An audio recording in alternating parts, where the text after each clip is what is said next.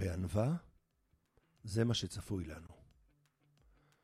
עתידנים מזהים דפוס של ארבע דורות עוקבים, שחוזר על עצמו כבר 500 שנה לפחות. הדפוס מתחיל תמיד באירוע קטסטרופלי. הגרסה העכשווית נראית כך: הדור הראשון, דור המייסדים, חווה את פוטנציאל הרשע של האדם, מלחמות עולם, שואה ופצצות אטום. פעל לתיקון החברה האנושית באמצעות הקמת מוסדות בינלאומיים וחינוך ילדים ומבוגרים. הדור השני, דור העני, הבומרס, חווה את האסון דרך טראומות ההורים.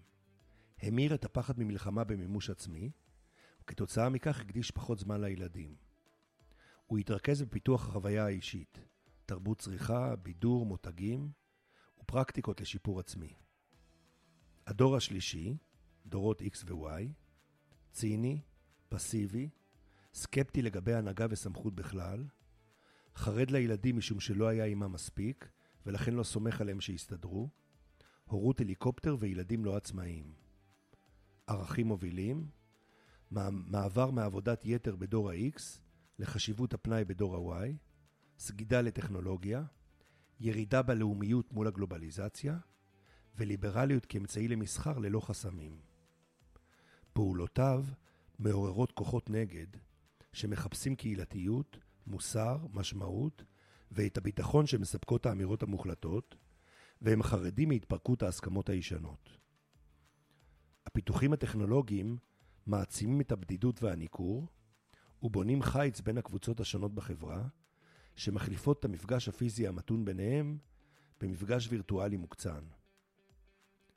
הדור, הרביעי, ילדי המילניום החדש, דורות Z ואלפא, חש שהכל סוגר עליו.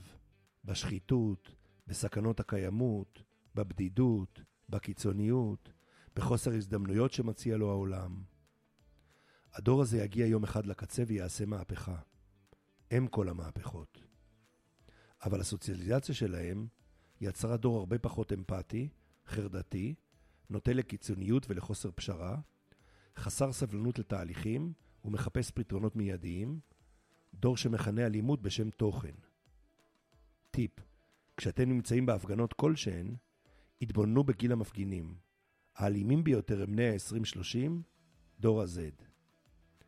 המהפכה שהדור הזה יפיק תהיה כה קיצונית וחסרת חמלה, שהיא תביא עלינו את האסון הגדול שיסכם את המחזור בין ארבע הדורות הזה. תחשבו הירושימה ומלחמות אחים בכל העולם. מסקנה, הסכנה הגדולה באמת היא לא המצב העכשווי, אלא מהפכת הדור הצעיר. לפיכך, אין ברירה, וצריך לעשות אותה בעצמנו במהרה. צריך להיכנס ל mindset של שינויים גדולים באומץ, בלי לוותר ובלי להתעצל. במקביל, לעבוד בבתים ומוסדות החינוך על חמלה, כישורים חברתיים ומפגשים יזומים ממושכים בין קבוצות שונות בחברה. כי אחרי המהפכה של הצעירים, לא יישארו מנצחים.